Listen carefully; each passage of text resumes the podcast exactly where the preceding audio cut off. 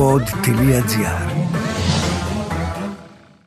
Κύριε Λιγερέ, γιατί 50 χρόνια μετά το Πολυτεχνείο νιώσατε την ανάγκη να ξαναεκδοθεί ή μάλλον να ξαναγραφτεί αυτό το βιβλίο; Για να είναι εύκολα προσβάσιμο. Εκείνο το βιβλίο είχε γραφτεί με τις ανάγκες της εποχής. Θα έλεγα ότι και η γλώσσα ήταν ξύλινη, συνηθιζόταν τότε. Άρα το ξανάγραψα για να του δώσω, να το κάνω πολύ προσιτό στο σημερινό αναγνώστη. Και επίσης επειδή προσέθεσα σε εκείνο το βιβλίο αφού αφαίρεσα πράγματα που δεν έχουν σημασία για το σημερινό αναγνώστη, τότε είχαν ίσως, προσέθεσα και περίπου 50 στιγμιότυπα, 50 βιώματα προσωπικά, τα οποία είναι σε πρώτο πρόσωπο, τα διηγούμε, που δίνουν μια άλλη διάσταση, δηλαδή έρχονται να προσθεθούν στην πιο ψυχρή ανάλυση των γεγονότων και να δώσουν το κλίμα της εποχής. Το οποίο κλίμα της εποχής για μας δεν φεύγει από τη μνήμη βέβαια, μας έχει σφραγίσει, αλλά για τους νεότερους είναι χρήσιμο γιατί αναπαριστούν κάπως το πώς ήταν τα πράγματα στο Πολυτεχνείο και γενικά στο φοιτητικό κίνημα εκείνης της εποχής.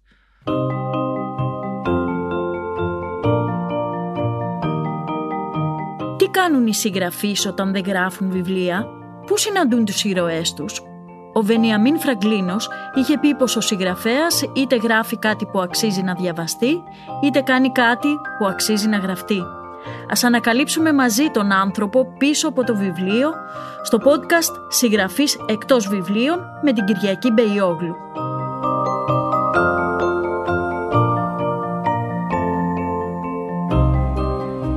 Γεια σας. Στο τραπέζι των podcast σήμερα ένας πολύ γνωστός δημοσιογράφος, ο Σταύρος Λιγερός, με αφορμή το τελευταίο του βιβλίο «Η εξέγερση του Πολυτεχνείου, μια ξεχασμένη κατάθεση» που κυκλοφόρησε πρόσφατα από τις εκδόσεις Πατάκη.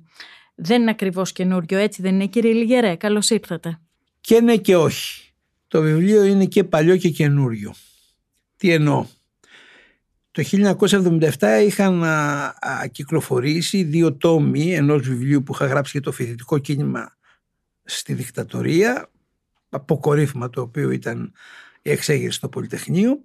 Το είχε φέρει το κύμα της ιστορίας να παίξω παρότι ήμουν 20χρονος ένα πρωταγωνιστικό ρόλο τότε και θεώρησα ότι αυτά έπρεπε αυτά τα βιώματα και την ανάλυση που είχα για τα γεγονότα βιωμένα από τα μέσα να την καταγράψω. Βεβαίως είχε καταγραφεί με την ολίγων ξύλινη γλώσσα της εποχής και είχαν μπει και διάφορα πράγματα τα οποία είχαν να κάνουν με το τι είναι το φυτικό κίνημα λίγο θεωρητικά, πράγματα που μας απασχολούσαν τότε και από τότε δεν είχα ξανά ασχοληθεί με το Πολυτεχνείο και ούτε είχα σκοπό να ασχοληθώ. Μάλιστα η Έλληνα Επατάκη μου είχε ζητήσει εν ώψη των 50 χρόνων να γράψω και είχα αρνηθεί. Λέω εντάξει τώρα δεν τίθεται ζήτημα τι με έκανε να αλλάξω γνώμη και να φτάσω σε αυτό το βιβλίο. Δεν θέλω να αναφέρω όνομα, πάντως κάποιος γνωστός έγραψε για το Πολυτεχνείο, παρουσιάζοντάς το περίπου σαν έτσι ένα βίπερα ας πούμε. Δηλαδή ήταν λίγο μυθοπλασία. Νομίζω ότι ξέρω για ποιον μιλάτε. Ναι. Υπήρξαν και αντιδράσεις ε, ότι έλεος δεν είναι έτσι τα πράγματα και αυτό όταν το διάβασα αυτό το βιβλίο και όπως μου είπε κάποιος φίλος μου λέει αυτό θα μείνει. Ναι. Αυτό θα μείνει. Άλλαξα γνώμη. Τι έκανα; Καταρχήν υπήρχε ένα δεδομένο. Το βιβλίο αυτό, εκείνο μάλλον, το παλιό, είχε καταγραφή γεγονότων, τα οποία δεν αμφισβητήθηκαν ποτέ στα 45 χρόνια που έχουν, 47 χρόνια που είχαν μεσολαβήσει Άρα είχε τη σημασία του και πώς να αφισβητηθούν. Βεβαίως, γιατί είδαμε δημόσιες διενέξεις για πολλά άλλα πράγματα. Έτσι. Αυτό δεν, δεν υπήρξε ούτε ένας Και δεύτερον, γιατί μεγαλώνουμε πολύ και οφείλουμε για ένα ιστορικό γεγονός, γιατί τελικά είναι ένα ιστορικό γεγονός, να αφήσουμε αυτό το οποίο εμείς καταγράψαμε, δηλαδή όπως αποτυπώθηκε αυτό ως εμάς. Ο υποκειμενισμός αφορά τις απόψεις. Δεν αφορά τα γεγονότα, επαναλαμβάνω. Υπάρχει υποκειμενισμός ναι. στις απόψεις όπως είναι αναπόφευκτο. Εδώ λοιπόν τι έκανα. Πρώτα απ' όλα αφαίρεσα ότι δεν έχει σημασία για τον σημερινό αναγνώστη. Που είχε σημασία τότε για το, το 70, δεκαετία του 70 αλλά δεν έχει σημασία τώρα. Δεύτερον το ξανάγραψα. Όλο από την αρχή. Αυτό Γιατί... ήταν, ε, συγγνώμη που σας διακόπτω, ήταν κάτι το οποίο κάνατε εύκολα; Διότι φαντάζομαι ότι... Όχι, έκανα εύκολα. Το έκανα εύκολα. Το έκανα εύκολα γιατί εντάξει, τόσα χρόνια δημοσιογράφος έχω εκπαιδευτεί να γράφω για τους πολλούς όχι για κάποιους ομότεχνους επιστημονικά όπως συμβαίνει συχνά με ακαδημαϊκούς αλλά το βασικό είναι ότι δεν με εξέφραζε και εκείνη η εξήλυνη γλώσσα της εποχής η οποία ήταν αναπόφευκτη εκείνα τα χρόνια ήταν το κλίμα της εποχής σήμερα ένας αναγνώστης δεν πρέπει να τον ταλαιπωρούμε πρέπει να πηγαίνουμε κατευθείαν να του πούμε αυτό που θέλουμε να του πούμε. Αυτός ήταν ο σκοπός. Ο δεύτερος λόγος είναι ότι ενσωμάτωσα στην ανάλυση των γεγονότων που είναι αυστηρή η ανάλυση, δεν γίνεται σε προσωπικό ύφος, δεν είναι από μνημονεύματα δηλαδή, είναι η ανάλυση που εγώ έκανα και σε αυτό δεν υπάρχει μια αλλαγή μπορώ να πω, αλλά ενσωμάτωσα περίπου 50 προσωπικά βιώματα. Είναι μέσα στο κείμενο αλλά διακριτά, διακριτά μέσα σε ένα πλαίσιο όπου μιλάω στο πρώτο πρόσωπο και είναι ε, κάποια από τα πολλά βιώματα που έζησε ο καθένας έχει πολλά βιώματα και αυτά έχουν τη σχετική αξία που έχουν και τα παρέθεσα ορισμένα είναι και αστεία δίνοντας και ένα παράλληλα με την ανάλυση των γεγονότων και ένα προσωπικό χαρακτήρα το αποτέλεσμα δεν το κρίνω εγώ, θα το κρίνουν αναγνώστες. Γενικά άρεσε αυτό. Εγώ ναι. γενικά δεν είμαι πολύ της προσωπικής, ας το πούμε...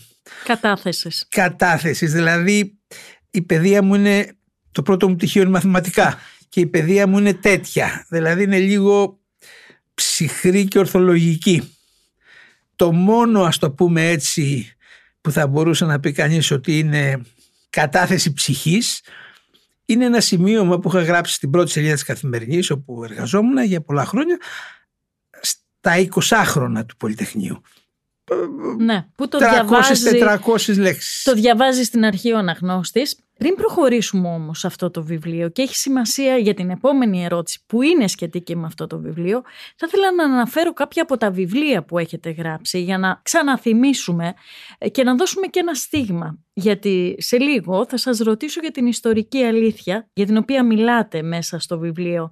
Έχετε γράψει λοιπόν μετά από αυτό το πρώτο βιβλίο για το φοιτητικό κίνημα και ταξική πάλι στην Ελλάδα το 1977, δύο τόμοι.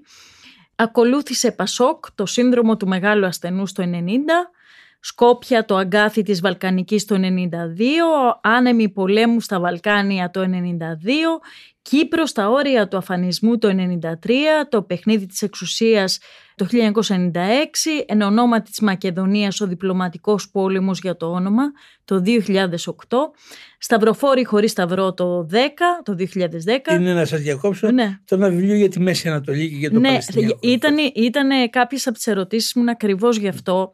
Στα, ε, λοιπόν, συνεχίζω από την κλεπτοκρατία στη χρεοκοπία το 2011, μετά τον Ερντογάν τι, ένα βιβλίο με τον Κώστα Μελά, το γράψα το 2013, το Κυπριακό η αιρετική λύση το 2014, Ισλαμική τρομοκρατία το 2016, Εισβολή των αμάχων το 2016, το «Γιατί ο πόλεμος στην Ουκρανία αλλάζει τον κόσμο», ένα βιβλίο που γράψετε με το Σωτήρη Δημόπουλο, το 2022 και τα αναφέρω όλα αυτά και με τη χρονολογία που εκδόθηκαν, όχι τυχαία, διότι πολύ νωρίς ένας ε, πολιτικός αναλυτής μίλησε για πράγματα που μας απασχολούν αυτή τη στιγμή και είναι κέρια, όπως ο πόλεμος στην Ουκρανία, ο πόλεμος στο Ισραήλ και με την Παλαιστίνη, πράγματα τα οποία ε, φαίνεται Βέβαια υπάρχουν στην πολιτική ατζέντα, στη διεθνή ατζέντα πολλά πολλά χρόνια, αλλά σήμερα είναι η πραγματικότητά μας, η καθημερινότητά μας.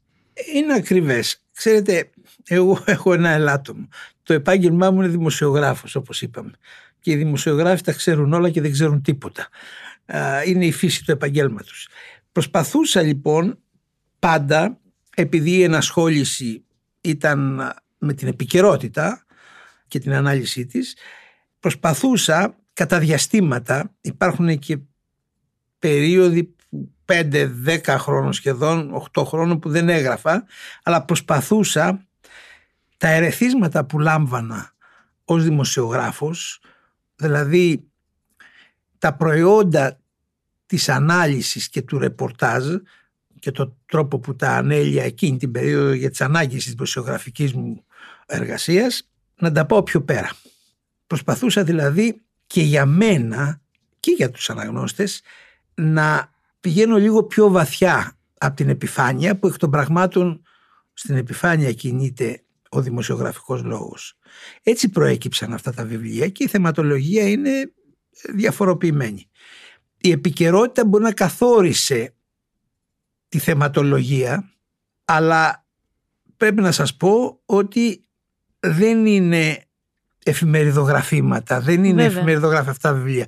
Σας πω ένα παράδειγμα δηλαδή, ένα βιβλίο για, για το Κυπριακό το 1993 αυτό το βιβλίο είναι στηριγμένο σε περίπου 400-500 χιλιάδες σελίδες υλικό που στηριχτηκε. Είναι η περίοδος 83-93 του Κυπριακού. Δηλαδή με βρίζανε κάποιοι φίλοι καθηγητές λέει δώσ' το μας μην το εκδίδεις να το κάνουμε διδακτορικό. Δεν είχε νόημα για μένα, δεν, εντάξει, δεν το έκανα. Αλλά θέλω να πω, είχαν πολύ σκληρή δουλειά πίσω όλα αυτά τα βιβλία, περισσότερο ή λιγότερο, αλλά είχαν σκληρή δουλειά. Δεν είναι ένα άθροισμα αρθρογραφίας. Βεβαίως. Προσπαθώ να πω αυτό το πράγμα. Ε, είναι και το κουσούρι το δικό μου, που ήθελα δηλαδή να τα μαζεύω και να πηγαίνω μέσα από αυτά και εγώ λίγο πιο ψηλά στην κατανόηση των γεγονότων. Ακριβώς. Αυτό νομίζω πως ψάχνουμε τελικά τουλάχιστον κάποιοι αναγνώστες και κάποιοι δημοσιογράφοι. Θα ήθελα να σας ρωτήσω αν υπήρξε κατά τη διάρκεια αυτών των βιβλίων κάποια βεβαιότητα που είχαμε τότε η οποία ανετράπει ε, τώρα με τα τελευταία γεγονότα στο Ισραήλ ή στην Ουκρανία. Δεν μ' αρέσει να ισχυρίζομαι ότι «Α, ξέρετε, τίποτα δεν με εκπλήσει γιατί εγώ όλα τα έχω προβλέψει». Δεν μ' αρέσει καθόλου. Όμως, τα γεγονότα που κυριαρχούν στην επικαιρότητα πρέπει να ξέρετε ότι δεν είναι ποτέ κεραυνός ενεθρία. Δεν είναι δηλαδή κάτι το οποίο έρχεται χωρίς να έχουν προηγηθεί πρόδρομα φαινόμενα που ένα έμπειρο αναλυτή θα τον έχουν υποψιάσει για το πού πάνε τα πράγματα. Ας πάρουμε την Ουκρανία για παράδειγμα. Είναι σαφές από το 14 θα έλεγα και πιο νωρίς ότι τα πράγματα πηγαίνουν εδώ που έφτασαν σήμερα. Θα μπορούσαν να μην έχουν αυτή την κατάληξη ακριβώς, να έχουν μια άλλη, αλλά ήταν συγκρουσιακό το κλίμα. Άρα βαδίζαμε. Το ίδιο ισχύει και για το άλλο πολεμικό μέτωπο στη Γάζα. Εγώ είχα δημοσιεύσει ένα βιβλίο «Σταυροφόρη χωρίς σταυρό» για τη Μέση Ανατολή το 2009, αν δεν κάνω λάθος, στο οποίο ένα πολύ μεγάλο μέρος αφορά το Παλαιστινιακό ειδικά, ήταν και για το Ιράκ, για τη Μέση Ανατολή, το Κουρδικό κλπ. Είναι δεδομένο ότι θα συνέβαινε αυτό που συνέβαινε γιατί στην πραγματικότητα συνέβαινε όχι με την σφοδρότητα και τον αιματηρό χαρακτήρα, τον τόσο αιματηρό χαρακτήρα, γιατί αιματηρός χαρακτήρας υπήρχε σχεδόν πάντα στην Παλαιστίνη, αλλά ήταν σίγουρο ότι τα πράγματα οδηγούν, άρα δεν υπάρχει, επαναλαμβάνω, κεραυνός ενεθρία, ούτε σε αυτό το επίπεδο. Και πιστεύω ότι γενικότερα η έννοια της έκπληξης συνήθως αφορά ανθρώπους οι οποίοι έχουν τις δουλειές τους, ε, καθημερινότητά τους, δεν παρακολουθούν τα γεγονότα και πώς να τα παρακολουθείς όλα και όταν σκάει η εξέλιξη νιώθουν λογικά έκπληξη. Ένας αναλυτής θα πρέπει να θεωρήσει ότι έκανε κάπου λάθος χοντρό. Θα πρέπει δηλαδή να αρχίζει να σκέφτεται και να αναστοχάζεται τι έκανε λάθος εάν δεν είχε αντιληφθεί για κάτι ότι τα πράγματα πήγαιναν έτσι. Δεν εννοώ ότι προβλέπεις ακριβώς τι θα γίνει, αλλά ξέρεις ποια είναι η φορά των πραγμάτων. Ούτε όμως για να ξαναγυρίσω στο βιβλίο για το οποίο μιλάμε σήμερα, το, την, για την εξέγερση του Πολυτεχνείου, ε, ούτε όμως η εξέγερση του Πολυτεχνείου, όπως θα δει ο αναγνώση, ήταν και ρευνός εν ευθρία. Βεβαίως όχι, βεβαίως όχι. Το φοιτητικό κίνημα ξεκίνησε το 1972 με πολύ ταπεινούσε εισαγωγικά στόχους, δηλαδή είχαν γίνει προσφυγές στα πρωτοδικεία για να γίνουν εκλογές στους φοιτητικούς συλλόγους με φοιτητικά αιτήματα, συνδικαλιστικά ας τα πούμε έτσι, δεν ήταν ακριβώς συνδικαλιστικά. Και εξελίχθηκε, φτάσαμε σε έναν ενδιάμεσο σταθμό στην κατάληψη της νομικής αρχής του 1973, το Φεβρουάριο και κλιμακώθηκαν τα πράγματα για να φτάσουμε στην εξέγερση του Πολυτεχνείου το Νοέμβριο του 1973. Αυτό το βιβλίο και εκείνο και αυτό το βιβλίο έχει δώσει έμφαση σε κάτι το οποίο έχει περάσει είναι η αθέατη πλευρά. Για το Πολυτεχνείο έχουν υποθεί τα πάντα. Έχουν γραφτεί και υποθεί τα πάντα, τα πάντα. Δεν έχει γραφτεί όμως η εσωτερική πτυχή στο φοιτητικό κίνημα, η οποία ήταν συγκρουσιακή πρέπει να σας πω. Δηλαδή φαντάζονται οι περισσότεροι ότι οι φοιτητές αγωνίζονταν για δημοκρατία και για ελευθερία και διαδήλωναν, κατέλαβαν την νομική όλοι μαζί και το Πολυτεχνείο φτάσαν τα πράγματα εκεί. Δεν είναι έτσι. Η αλήθεια είναι ότι κάτι έχουμε ακούσει, αλλά ε, ε, ομολογώ ότι διαβάζοντας το βιβλίο σας δεν περίμενα τέτοια ε, συγκρουσιακή ατμόσφαιρα. Πίστευα ότι η προοδευτική αριστερά θα βοήθαγε αυτήν την υπόθεση. Διαπίστωσα πως δεν ήταν ακριβώς έτσι τα πράγματα. Ακούστε, δεν ήταν έτσι. Γιατί, γιατί στην πραγματικότητα μέσα στο φοιτητικό κίνημα υπήρχαν από την περίοδο της δικτατορίας κυρίως οι οργανώσεις των δύο Κουκουέ τότε, του Κουκουέ εσωτερικού και του Κουκουέ, η αντιεφέ ήταν του Κουκουέ και ο Ρίγας Φεραίος του Κουκουέ εσωτερικού, οι οποίοι είχαν στρατολογήσει φοιτητές, οι οποίοι έπαιζαν ένα σημαντικό ρόλο. Υπήρχαν και άλλοι φοιτητές όμως, οι οποίοι ή είχαν μικροομάδες ή που δεν έπαιξαν κανένα ρόλο ως οργανωμένα σύνολα γιατί ήταν μικροομάδες, παρέες στην πραγματικότητα οι οποίοι λειτουργούσαν αυθόρμητα χωρίς καθοδήγηση. Η αλήθεια είναι ότι για λόγους οι οποίοι έχουν να κάνουν με δύο παράγοντες η παραδοσιακή αριστερά να την πούμε έτσι έβαζε φρένο στο φοιτικό κίνημα. Αυτό είναι τρομερά περίεργο. Η, επειδή μπορεί κάποιος να το αμφισβητήσει να πει μα είναι δυνατόν όπως εσάς σας κάνει εντύπωση να κάνει και σε αυτόν εντύπωση και να πει μα αυτό που λες δεν στέκει. Μέσα στο βιβλίο, αφού το διαβάσατε, θα είδατε ότι υπάρχουν οι αποδείξεις για αυτά Ακριβώς, που λέω. όχι, ξέρω πώς είναι έτσι. Ναι. όχι, ο άλλος μπορεί όμως ναι, να ναι, θεωρήσει, ναι. υπάρχουν αποδείξεις. Και όταν λέω αποδείξεις εννοώ τα γραφτά, τα ντοκουμέντα αυτών των κομμάτων, τα οποία δεν έκρυβαν την άποψή τους. Ο λόγος που συνέβαινε αυτό είναι διπλός. Ο ένας ήταν ότι ό,τι δεν έλεγχαν απολύτως είχαν την τάση να, το, να, το, να είναι επιφυλακτικοί απέναντί του και εδώ υπήρχε ένα αυθόρμητο κίνημα. Δεν ήταν καθοδηγούμενο ούτε από αυτούς. Ο δεύτερος λόγος είναι ότι έβλεπαν ότι η μόνη λύση είναι η ομαλοποίηση του καθεστώτος, η πολιτικοποίησή του όταν σχηματίστηκε αυτή και άρα είχαν και υποσχέσεις από τους πολιτικούς, τους κεντρώους ή δεξιούς πολιτικούς, δηλαδή τους προδικτατορικούς πολιτικούς, ότι θα υπήρχε μια θέση και για αυτά στο νέο πολιτικό σύστημα. Αυτός ήταν, αυτή είναι η ιδεολόγοι που ήταν επιφυλακτικοί. Το πράγμα είχε πάρει διαστάσεις εξέγερσης και αυτοί μιλούσαν για φοιτητικά αιτήματα. Και πρέπει να πω ότι αυτή ήταν η γραμμή που έδιναν στα στελέχη τους και λειτουργούσαν έτσι. Παρότι η ψυχή των ανθρώπων που ήταν ε, στρατευμένοι στη ΓΝΕ ή στο, στο Αντιεφέ ή στο Ρίγα Φεραίο η ψυχή τους ήταν με το κίνημα γιατί συμμετείχαν. Η γραμμή ερχόταν απ' έξω και δημιουργούσε πολύ μεγάλες αντιδράσεις και στα ίδια. Γιατί, γιατί ως φοιτητές και ως συμμετέχοντες στο κίνημα είχαν τη δυναμική, βιώναν τη δυναμική του κινήματος και η ψυχή τους ήταν με αυτό και όχι με το τι έλεγε η καθοδήγηση. Και διεθνώς, βέβαια, να πούμε ότι είχε προηγηθεί ο Μάης το 1968. Βεβαίως, ναι. ε, υπήρξε ένα κίνημα ελευθερίας στην θερμό, Ευρώπη. Το θερμό φθινόπωρο στην Ιταλία του 1969, βεβαίως. Υπήρχε ένα κλίμα πανευρωπαϊκά. Βέβαια. Και όχι πανευρωπαϊκά, μόνο και στις ΗΠΑ. Να σας ρωτήσω λοιπόν, γίνεται μια συντονιστική επιτροπή, της οποίας είστε μέλος εσείς. Καταλήξατε όμως σε μια συντονιστική επιτροπή και αυτό είναι σημαντικό. Με, με εκλογές. Με εκλογές. Και αυτό είναι πάρα πολύ σημαντικό.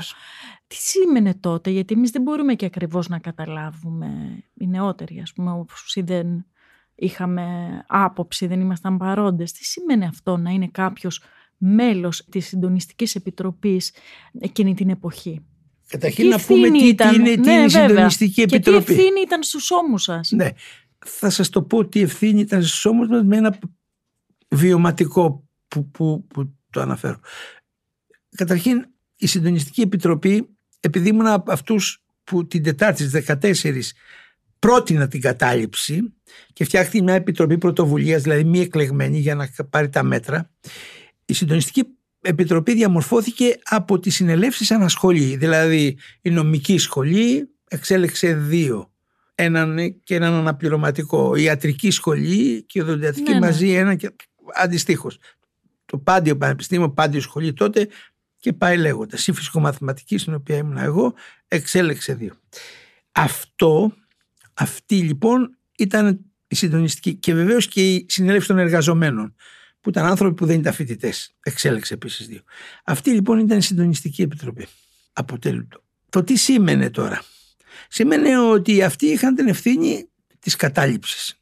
Γιατί η εξέγερση ήταν έξω. Δεν την επηρεάζαμε εμείς. Έτσι, ήταν ο κόσμος έξω από το Πολυτεχνείο. Αλλά μέσα στο Πολυτεχνείο είχαμε την ευθύνη, δηλαδή βάλαμε το ραδιοφωνικό σταθμό μπροστά, φτιάξαμε, ο κόσμος έφερνε τρόφιμα, χρήματα και έδινε, έπρεπε να υπάρχει μια διαχείριση δηλαδή και βεβαίως τα συνθήματα θα υποθούν. Φανταστείτε ότι υπήρχε κανένας έλεγχος απόλυτος, αλλά κατά το δυνατόν υπήρχε μια προσπάθεια να υπάρχει έλεγχος, να μην υπάρχουν προβοκάτσιες κλπ. κλπ. Για την ευθύνη που λέτε. Όταν κατέβηκαν τα τάγκς, αρκεί να σας πω ότι όταν ειδοποιηθήκαμε ότι κατεβαίνουν τα τάγκς, δηλαδή εντοπίστηκαν κάπου εδώ που είστε εσείς τώρα, δηλαδή στην αρχή της Αλεξάνδρας, κατέβαιναν από το γουδί. Μέχρι να φτάσουν στο Πολυτεχνείο πέρασαν τρεις ώρες. Και είχαν αρχίσει οι πυροβολισμοί των ελεύθερων σκοπευτών από το ξενοδοχείο Ακροπόλ και από κάποια άλλα κτίρια. Πυροβολούσαν στο ψαχνό, γιατί μέσα στο Πολυτεχνείο υπήρχαν 30.000 άνθρωποι.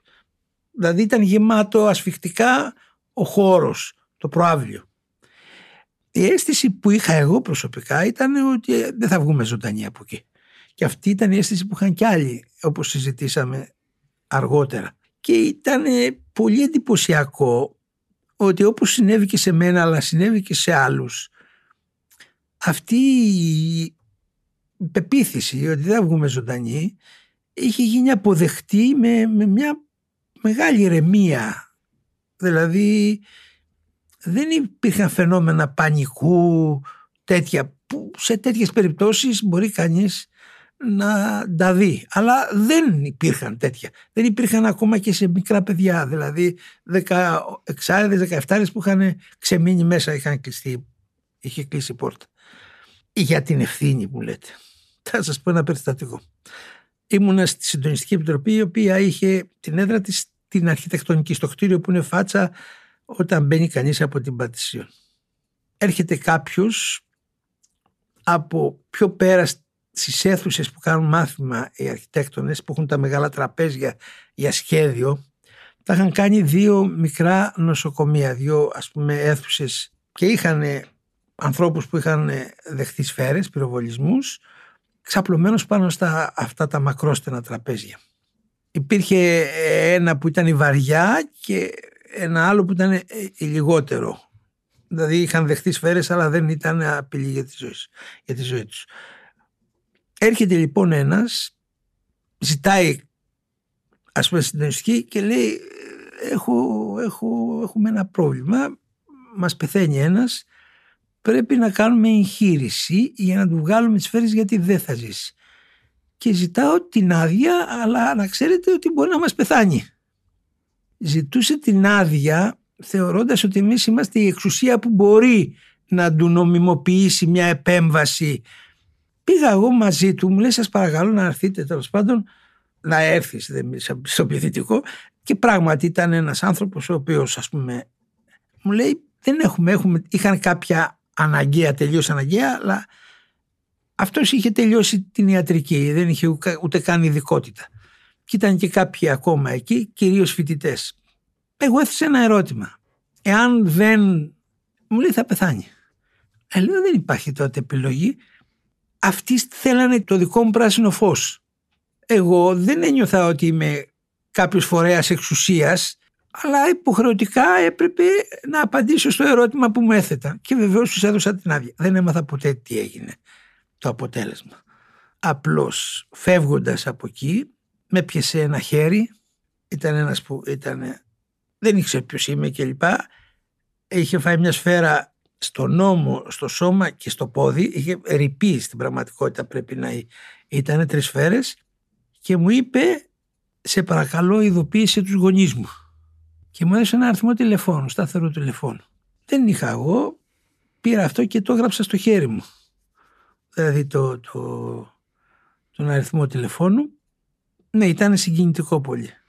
πήρα, ναι. πήρα αργότερα τηλέφωνο και μου είπαν οι γονείς του ότι είχε ζήσει, ε, είχε πάει στο νοσοκομείο και ας πούμε επιβίωσε ας πούμε από αυτό.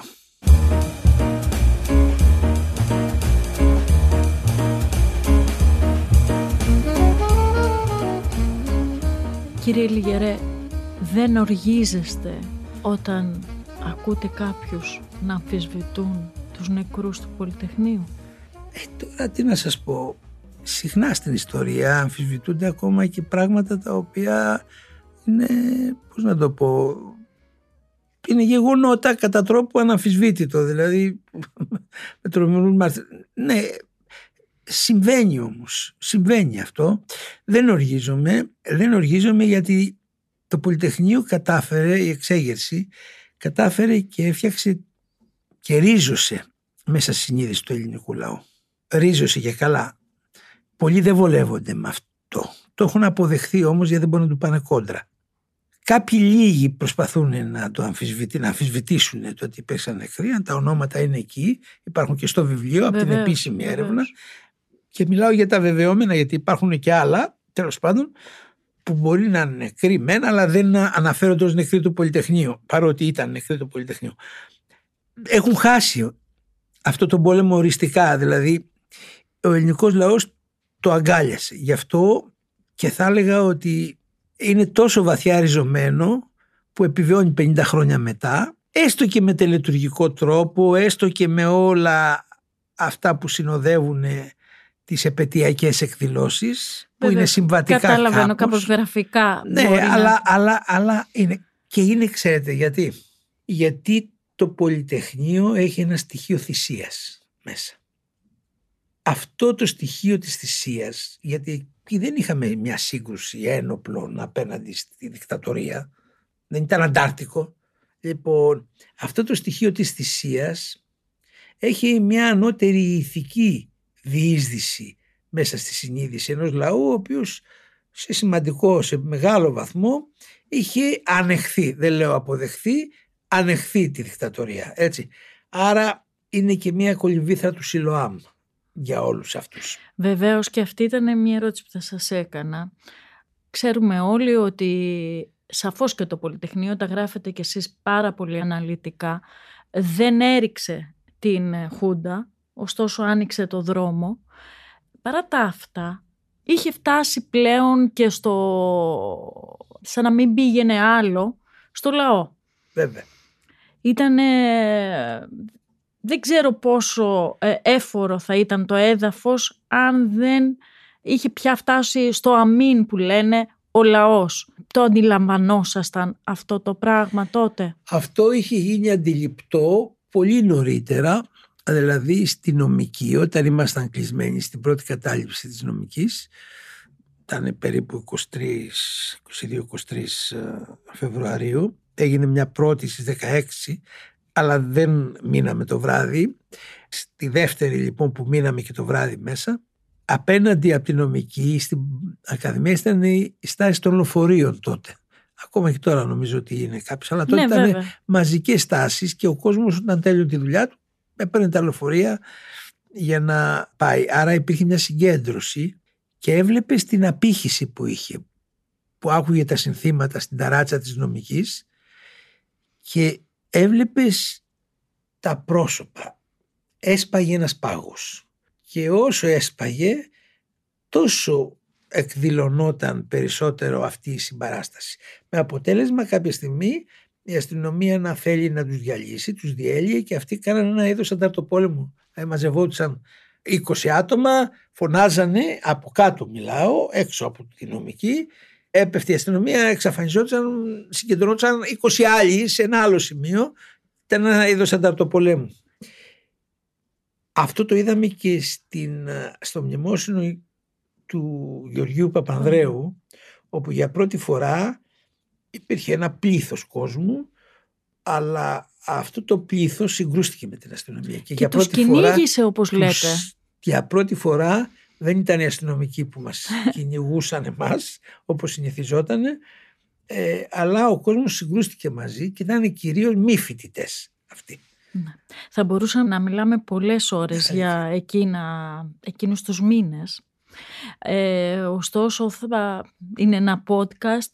Ε, υπάρχουν ε, κάποια πρόσωπα που αναφέρεστε. Η περίπτωση του Καραμαλή λοιπόν, που άρχισε να ειδοποιεί, του, Κωνσταντίνου, Καραμαλή βεβαίως, που άρχισε να προτείνεται ως, τον, ως ο άνθρωπος που θα έρθει για να αναλάβει τη δημοκρατική πια ας πούμε Ελλάδα. Μιλάμε να πούμε, ναι. να το ορίσουμε η, η δικτατορία μετά τη νομική και το φούντομα του κινήματος πέφτει σε μια καταστολή, άγρια καταστολή στο ΕΑΤΕΣΑ, Βέβαια. συλλαμβάνει κλπ. Και πια δημιουργείται, γίνεται, γίνεται προφανές ότι δεν μπορεί να προχωρήσει έτσι. Και αναλαμβάνει ο δικτάτορας Γιώργος Παπαδόπουλος την πρωτοβουλία να καταλύσει τυπικά τη βασιλεία, τη βασιλ... βασιλευμένη Σωστά. δημοκρατία. Ναι, ναι, ναι, ναι, Γιατί μέχρι τότε υπήρχε, ήταν εξόριστος ναι, μεν, ναι. αλλά υπήρχε να εκλεγεί ο ίδιος μέσα από ένα δημοψήφισμα. Ναι, το γνωστό το είναι, δημοψήφισμα. Ναι, ναι, Και η Δρανοθεία, πρόεδρος δημοκρατίας, με νέο σύνταγμα, για 8 χρόνια. Με υπερ υπερ υπερ εξουσίες.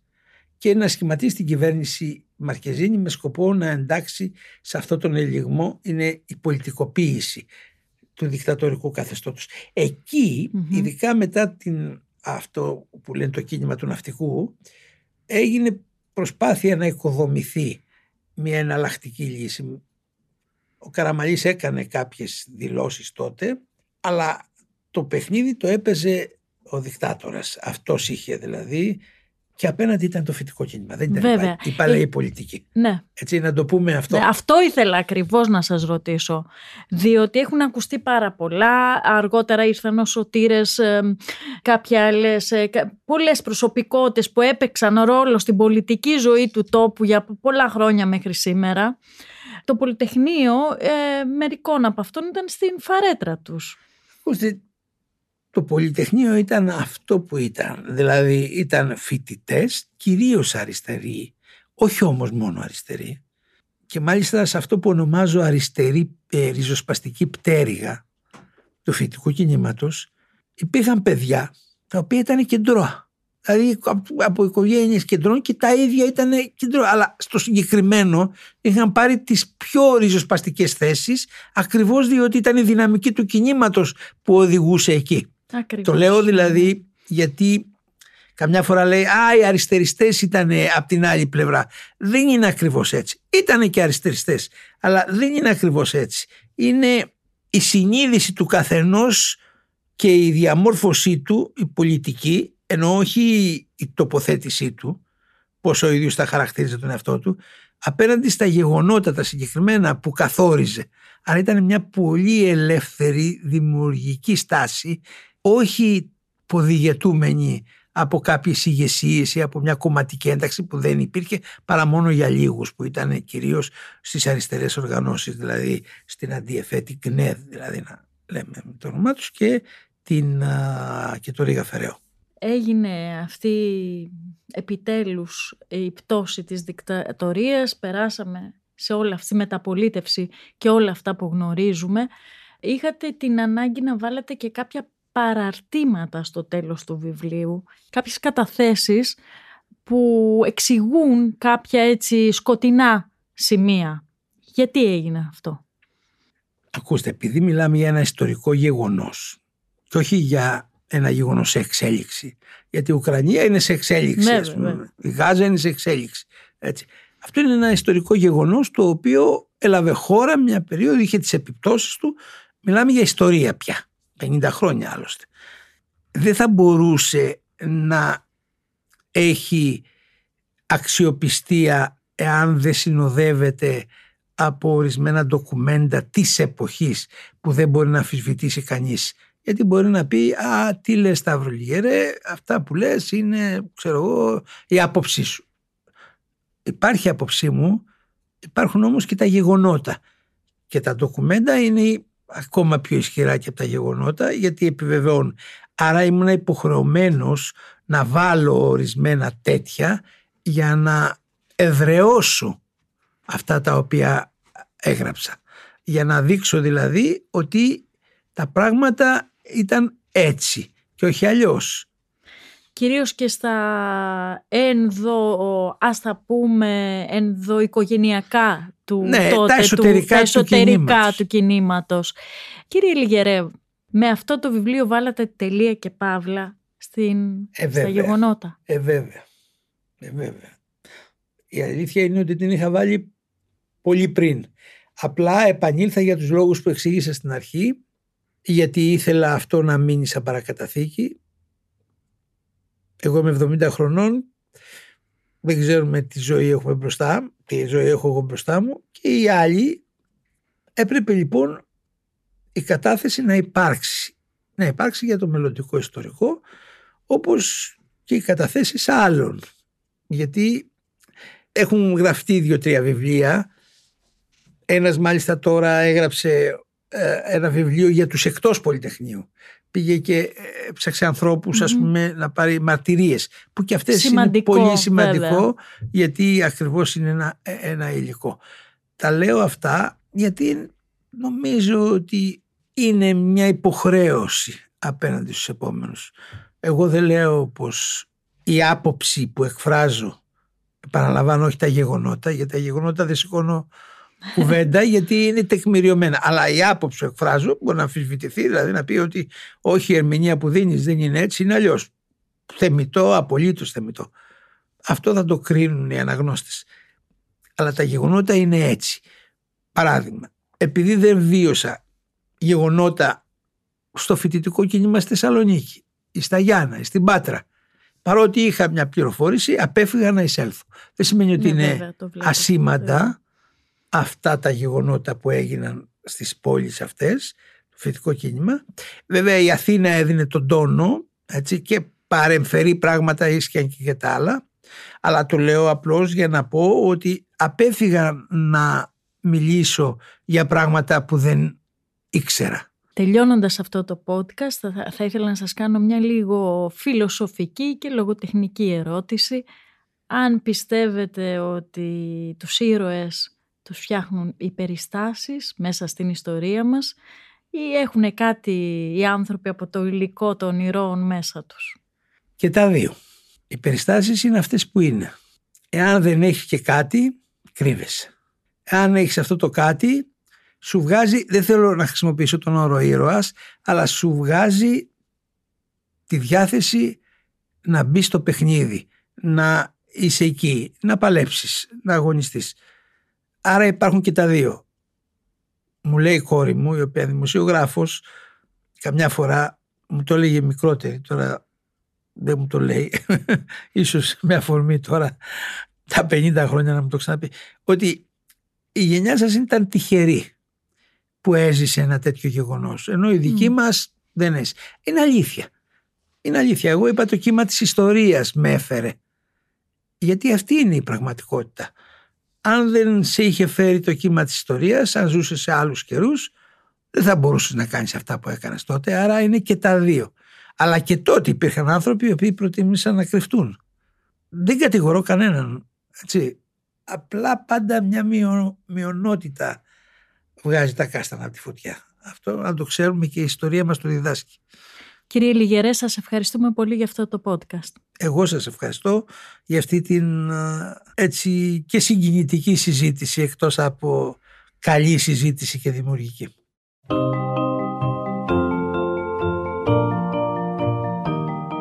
Ακούσατε το podcast «Συγγραφής εκτός βιβλίων» με την Κυριακή Μπεϊόγλου, μια παραγωγή του pod.gr. Αναζητήστε τα podcast που σας ενδιαφέρουν στο pod.gr, Spotify, Apple Podcast, Google Podcast και σε όποια άλλη εφαρμογή ακούτε podcast από το κινητό σας.